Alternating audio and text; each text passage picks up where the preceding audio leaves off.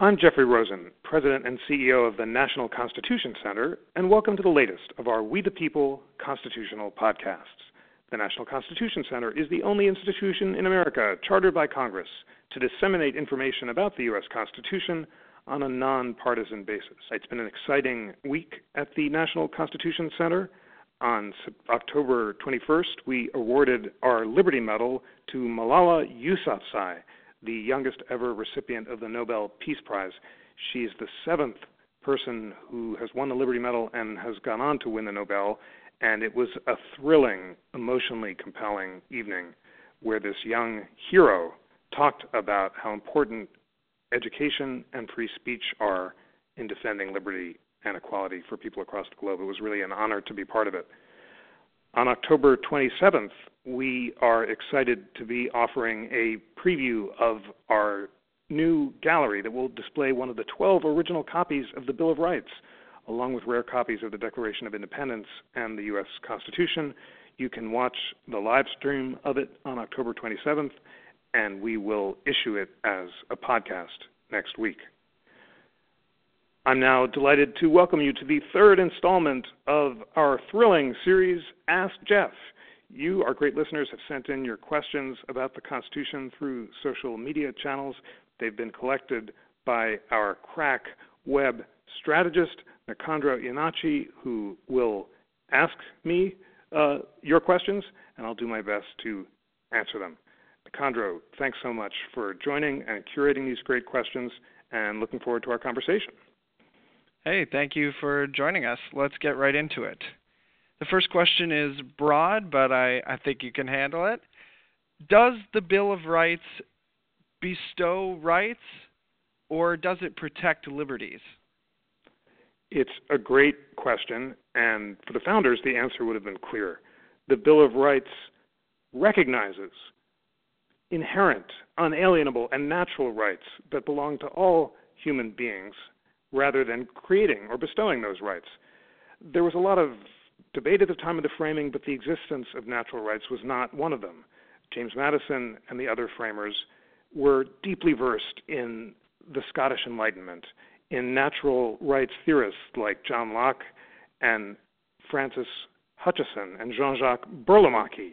And like Jefferson in his famous Declaration of Independence, they believed that in a state of nature, all human beings are imbued by God with certain inherent natural rights that can't be alienated or surrendered to government uh, under any circumstances. Uh, among those unalienable rights are the right to alter and abolish government whenever it becomes destructive of rights that are retained during the transition from the state of nature to civil society. Other unalienable rights included the right to worship God according to the dictates of conscience, which the framers believed you have no ability to surrender to government because your religious beliefs are the product of reason applied by the human mind. So, all this is to say that Madison originally thought a Bill of Rights was either unnecessary or dangerous. Unnecessary because all of these unalienable rights were already implicitly protected by the Constitution, especially by the fact that Congress was granted no power to attack or uh, threaten uh, unalienable and retained rights. Or a Bill of Rights could be dangerous because it might be assumed that if a right wasn't written down, it wasn't retained.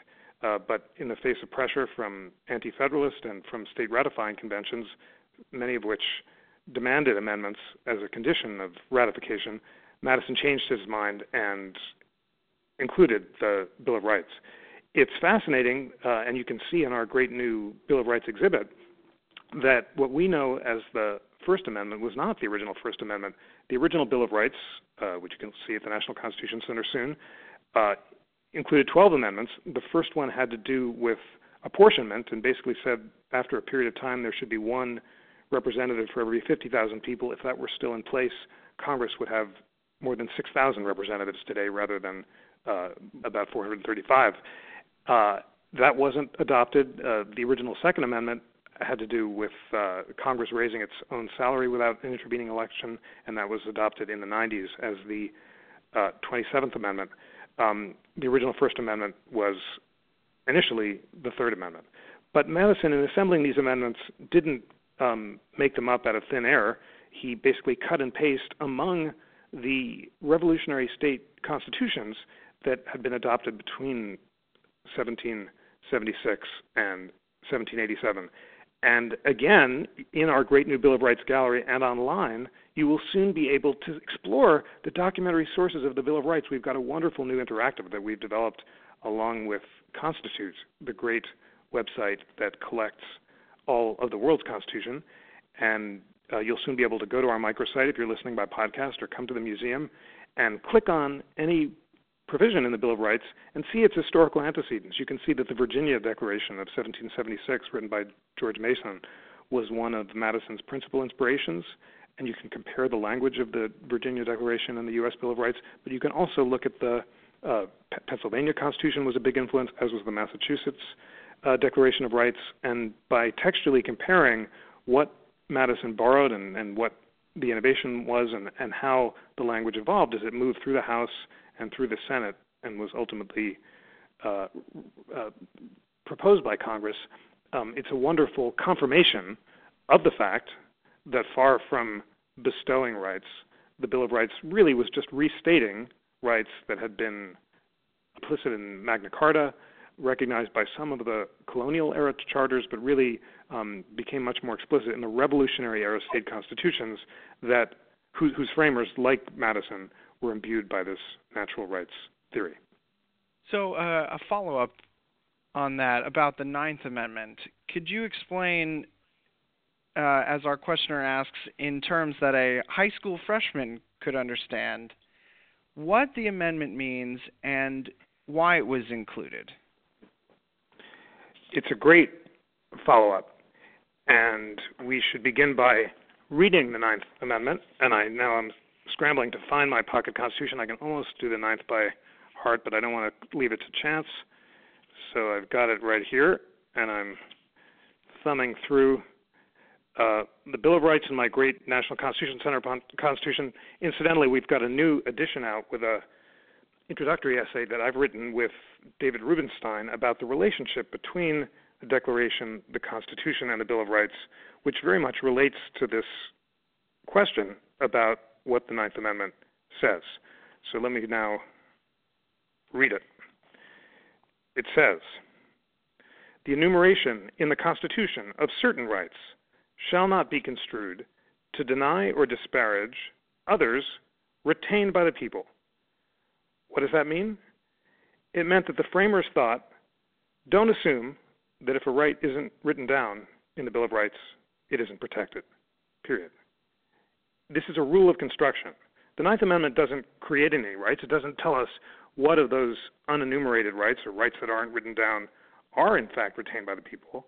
It just says don't assume that if the right isn't written down, it's not protected.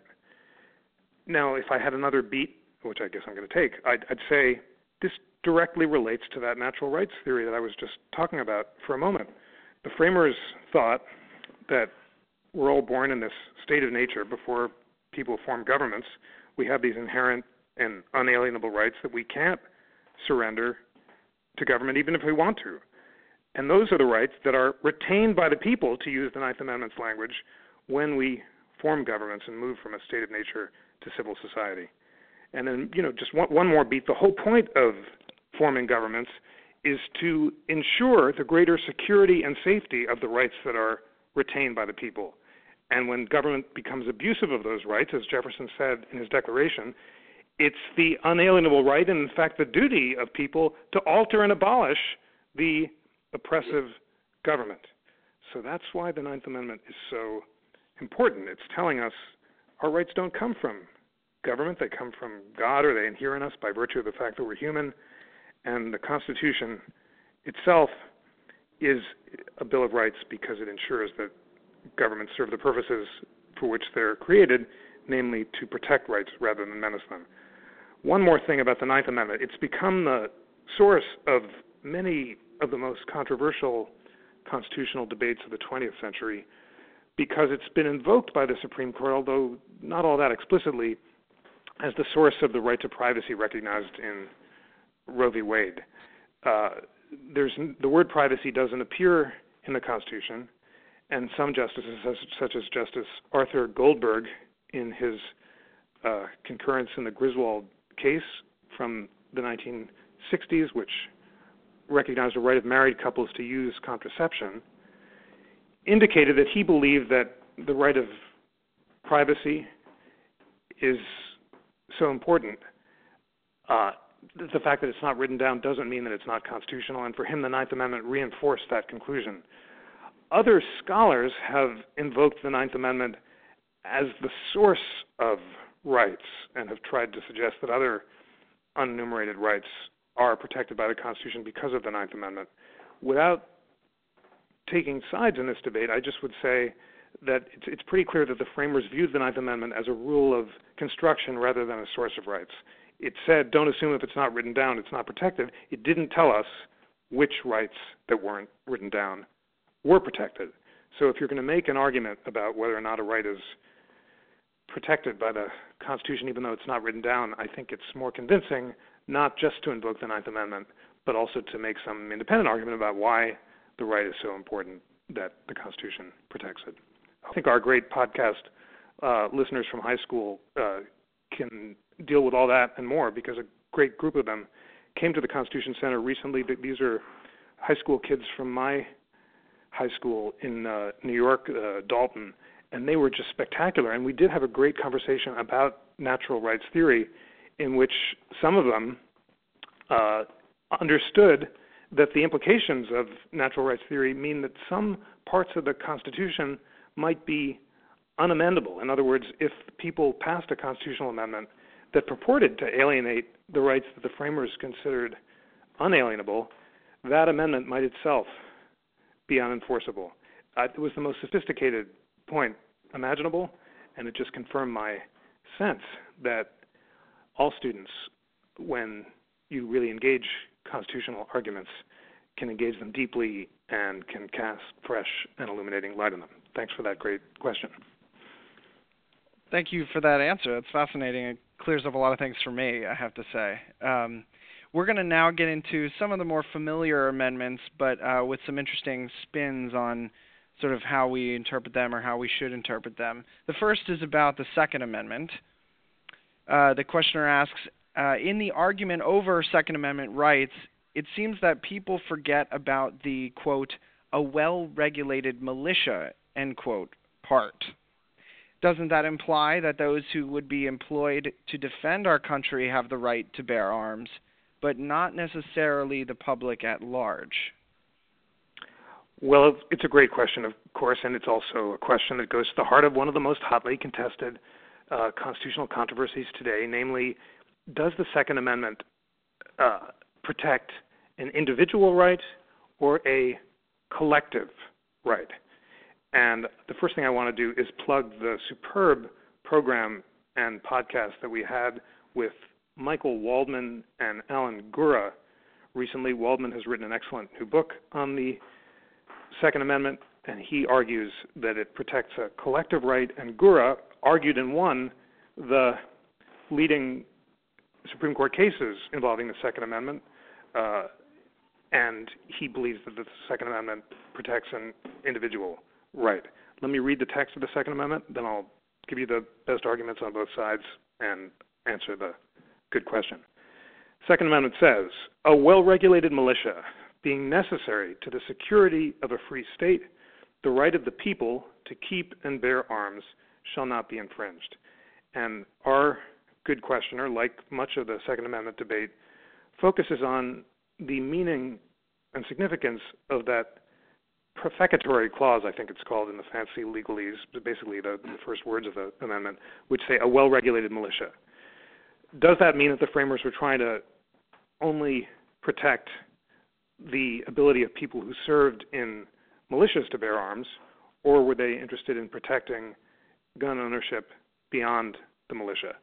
What I learned from the fascinating debate between Gura and Waldman is that there are decent arguments on both sides of this question, but that evidence suggests that at the time of the framing, the majority view, in other words, most of the states that proposed um, predecessors of the Second Amendment believed that it was a collective right. They were especially concerned about standing armies uh, being used to disarm the state militias because the state militias were protections against British tyranny, and they wanted to be sure that the new federal government would not disarm the state militias. And could, this is confirmed if you go to our Rights Interactive um, mini site, you'll be able to see that most of the revolutionary state constitutions talked about it as uh, a, a right related to militia service.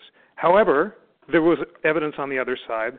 Uh, at least one state, I think it was Pennsylvania, and Waldman will forgive me if I'm misremembering, did refer to an individual right to bear arms at the time of the framing. So some people then viewed it as uh, a natural right that could be invoked in self defense against a tyrannical government unrelated to militia service. And then we come to the time of the Civil War when the Second Amendment was incorporated or applied against the states. And by that time, the majority view was that it was an individual right. Uh, there were many uh, abolitionists who believed that the the natural and individual rights of African Americans to defend themselves against uh, tyrannical Southerners, uh, whether African American freedmen or uh, enslaved people who were defending themselves, all, all of their rights to bear arms were being infringed by chattel slavery, and gun ownership came to be seen as, as more of an individual right. That's pretty significant because if you're trying to figure out what the Second Amendment means today at the state level, we should care about the views of the framers of the 14th Amendment uh, rather than simply those of the original framers. But what was so interesting to me about the great debate between Waldman and Gura was that regardless of whether you're persuaded that it's an individual or a collective right, that doesn't much matter in practice because Gura and Waldman, who disagreed about the historical sources of the Second Amendment, agreed that its framers and ratifiers would have upheld the constitutionality of most of the reasonable regulations that are being proposed and adopted today. In other words, you can believe, as Gura does, and as many uh, people do, in, including President Obama, incidentally, that the Second Amendment is an individual right, and still believe that reasonable gun control is constitutional and permissible. And there are plenty of liberal scholars, from our friend Akhil Amar of Yale Law School to Sandy Levinson of University of Texas, another friend of the Constitution Center, and others, have uh, famously argued that the Second Amendment is an, is an individual right, broader than simply related to militia service, but at the same time that most gun restrictions that, uh, proposed today are permissible and constitutional. I love that debate between Gura and Waldman because it confirmed that this constitutional argument that we think of as so polarizing and polarized, that so divides people politically, uh, is one in which there's surprising common ground.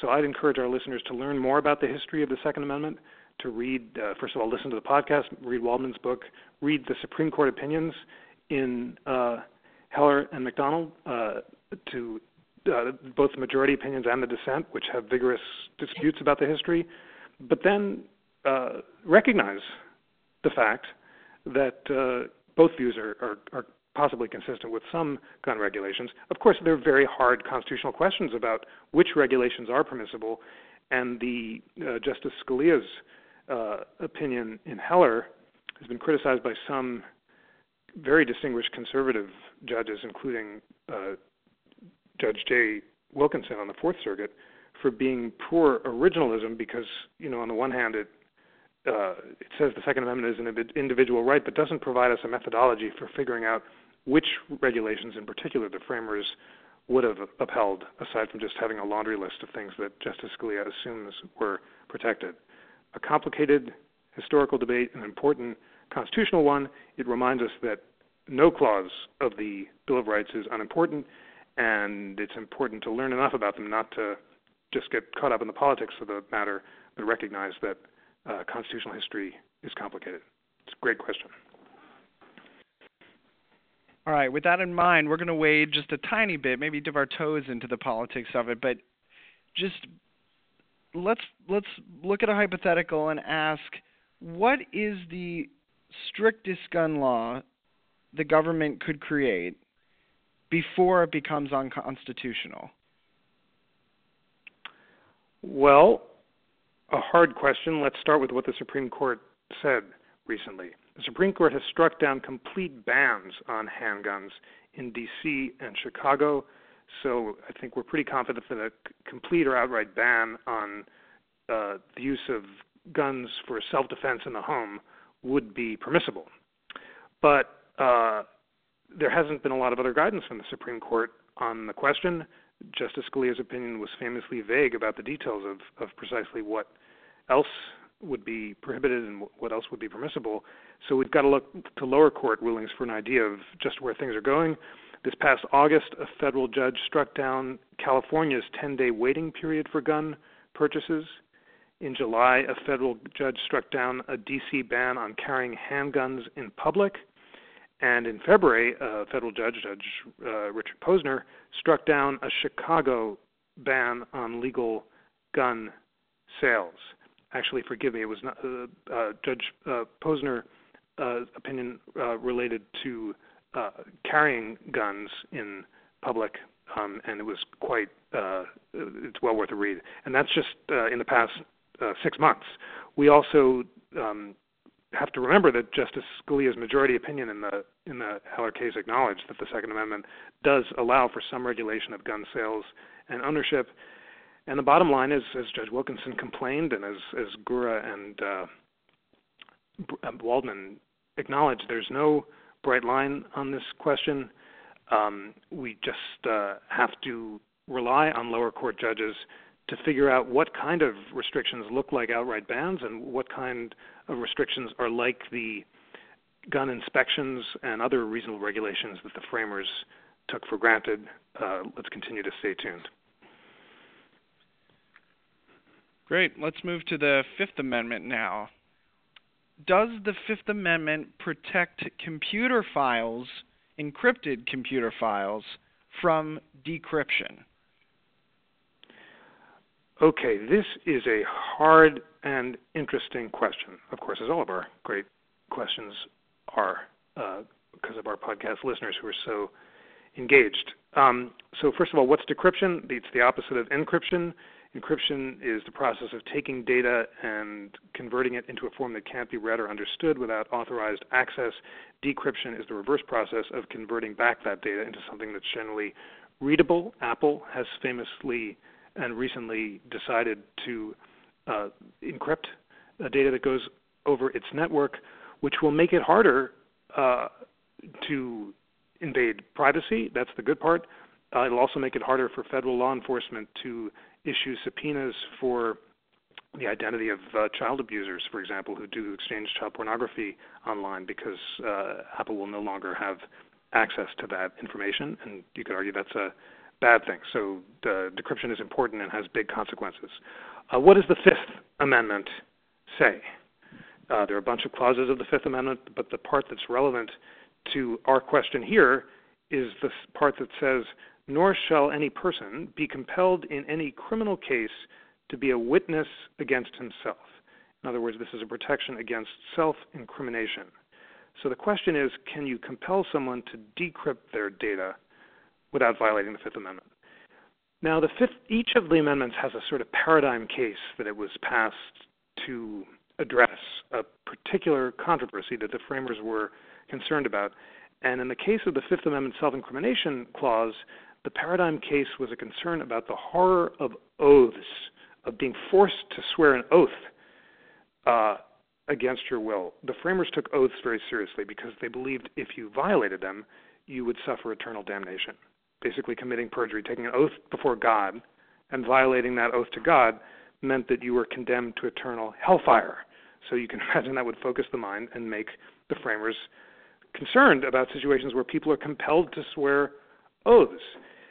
Uh, they were especially concerned about the hated Star Chamber um, in England, where religious dissenters would be called, forced to swear the oath ex officio, which basically was a promise to answer any question that was posed without knowing it in advance under oath, and then were interrogated about their religious beliefs.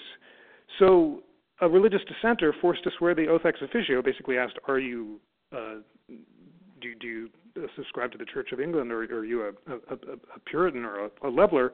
Is faced with what the framers uh, considered a cruel trilemma, basically a really bad series of three choices. You're asked, are you a dissenter? You can say no, thereby lying, committing perjury, and going to hell you can say yes, you are a dissenter, which is punishable by death, and again, uh, con- con- condemning you to an excruciating execution, or you can refuse to answer, be held in contempt, and once again either in prison forever or killed. So really, three really bad choices to be asked about your religious beliefs under the oath ex officio. John Lilburne, the dissenter, famously, uh, when when asked to swear the oath, said, "Nemo tenetur," uh, or no person is bound to accuse themselves. That's the way that it's been translated loosely. So, all this is to say that the framers were so concerned about oaths that they originally refused to allow suspects to testify under oath. You were not permitted to swear an oath because of the dangers of being condemned to the eternal hell- hellfires and confronting the cruel trilemma. Through a complicated process, that ban on oaths was abandoned. It's actually a rather uh, uh, alarming or, or jarring history. Um, witnesses were were sworn, but the accused were not. And in the 19th century, uh, racist Southerners didn't like the fact that accused white um, people could not swear under oath, but the African American witnesses could be sworn. So it was because of uh, racist concern with that asymmetry that the ban on accused people being put under oath was abandoned. And uh, and, and today, of course, you can, in front of a grand jury, be interrogated under oath. But the um, question of how much the Fifth Amendment protects mental privacy is much mooted.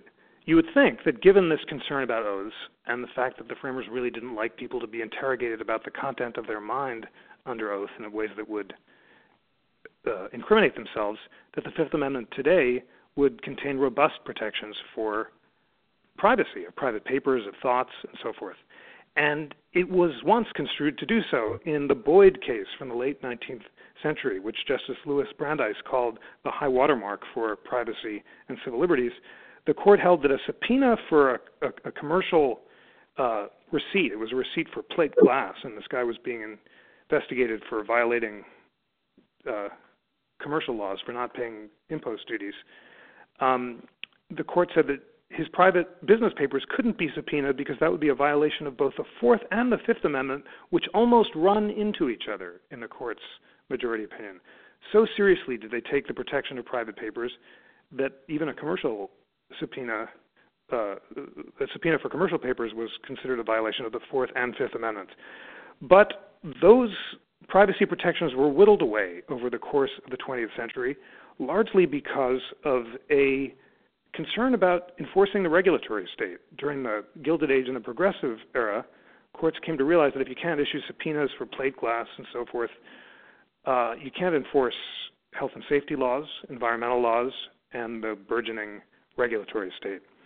So, for that reason, the substantive Fifth Amendment protections for private papers were whittled away. And today, and I always find this hard to teach because it's so surprising, the Fifth Amendment protects um, very little substantive uh, privacy protections it does uh, it protects the contents of your mind from government uh, intrusion only when the um, intrusion is considered uh, uh, testimonial, and there are complicated definitions of what's testimonial and what's not. Whether you're basically whether you're revealing information the government wouldn't already know from a regular uh, search or seizure. So you could argue in this case uh, that decryption is exempted from the Fifth Amendment if the encrypted data is a foregone conclusion. In other words, if the government can demonstrate that it already knows what's hidden based on other evidence, um, uh, or you could uh, say that uh, if revealing the encrypted information is the only way of getting the information, there's arguably a Fifth Amendment violation. Uh, how would the U.S. Supreme Court rule on this matter? There's been no direct precedent. The court did have a great decision last June um, uh, in the Riley case, uh, which said that you can't be forced when you're arrested to reveal the contents of your cell phone. That was without a warrant. That was considered a violation of the Fourth Amendment. Um, and on the day that Riley came down, the Massachusetts Supreme Court ruled five to two that a criminal suspect could be forced to decrypt his seized computer, and the court cited the foregone conclusion exemption uh, based on other information the suspect provided to a law enforcement officer. But there's a disagreement on this question. Two years ago, the 11th Circuit held that a criminal suspect couldn't be forced to decrypt his computer. Last year, a federal judge in Wisconsin uh, ruled the same way. So we're seeing something, the, the uh, emergence of what could be a, a circuit split on the question. And remember, when the federal circuits disagree about a constitutional question, that's the likeliest way of ensuring that the Supreme Court will intervene. That means stay tuned. We might have a Supreme Court ruling on this question before too long. Let's move to something, uh, dare I say, a little easier. Uh, that is this Does the Patriot Act and does NSA surveillance conflict with the Bill of Rights? Well, I don't know if it's easier, but it is more. Um, the arguments are less legalistic, and you know that they're ones that I get very fired up about because uh, I'm so engaged by these privacy questions. And we had a phenomenal debate about NSA surveillance at the Constitution Center uh, a few weeks ago with our good friends at Intelligence Squared. And uh, please check out that podcast if you hadn't, because you will there hear the best arguments for and against the constitutionality of NSA surveillance. I'll just summarize them quickly, uh, and in the good NCC style, I'm not going to tell you what to think. You listen and make up your own mind. So here's the argument that the surveillance of our telephone metadata, that is the phone numbers that we dial in each call either within the U.S. or internationally, is collected by the government. Um, the question is, does that collection without a warrant violate the Fourth Amendment?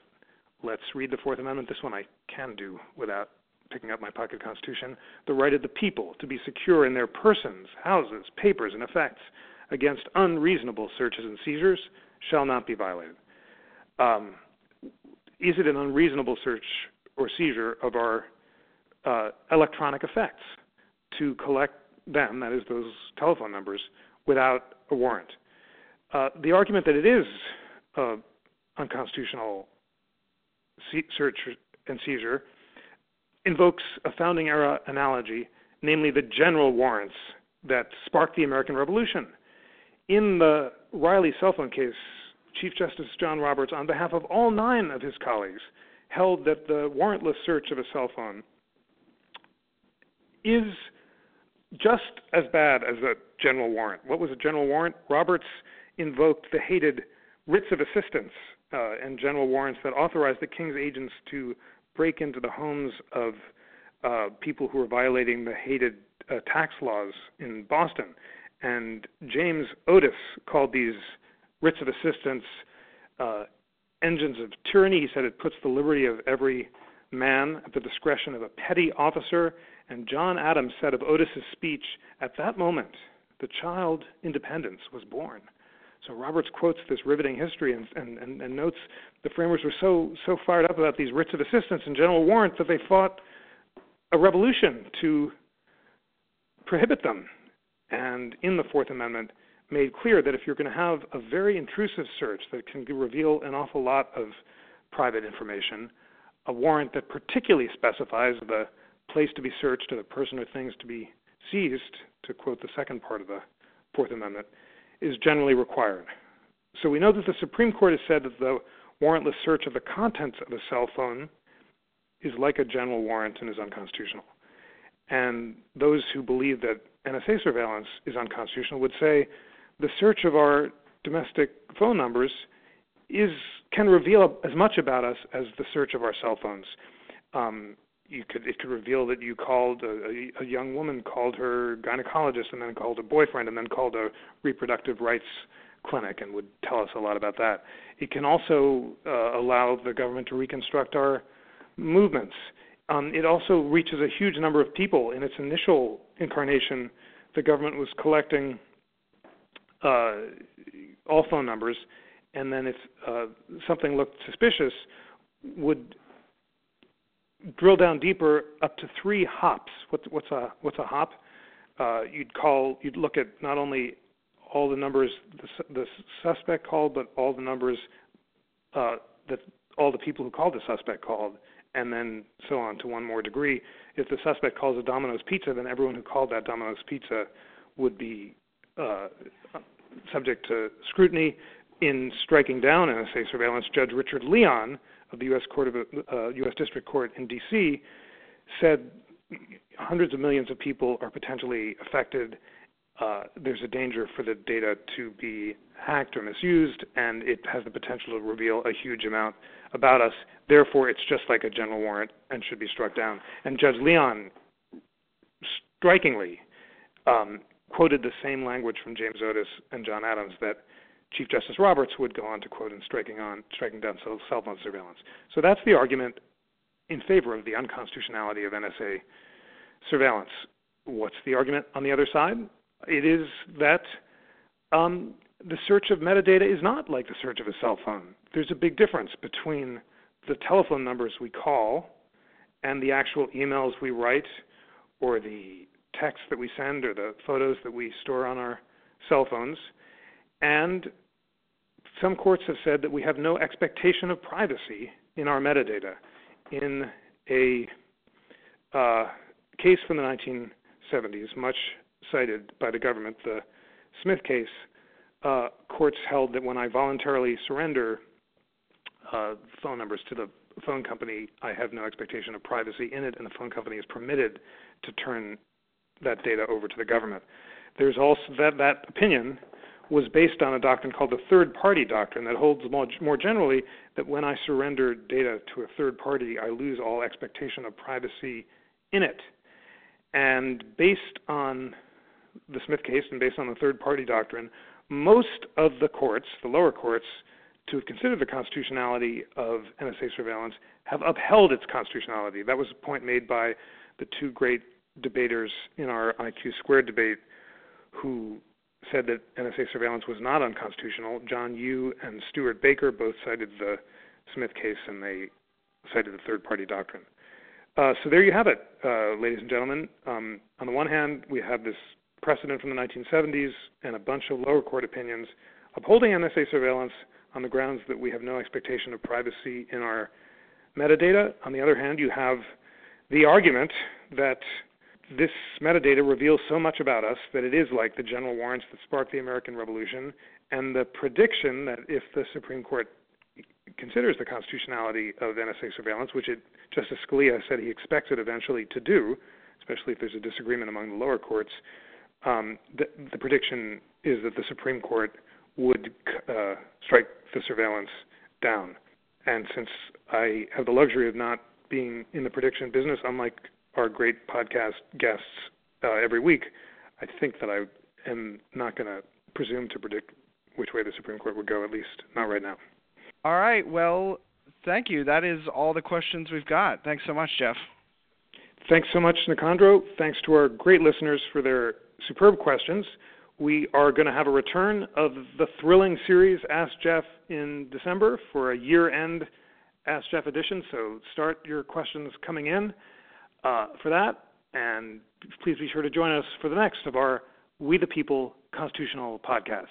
On behalf of the National Constitution Center, I'm Jeffrey Rosen.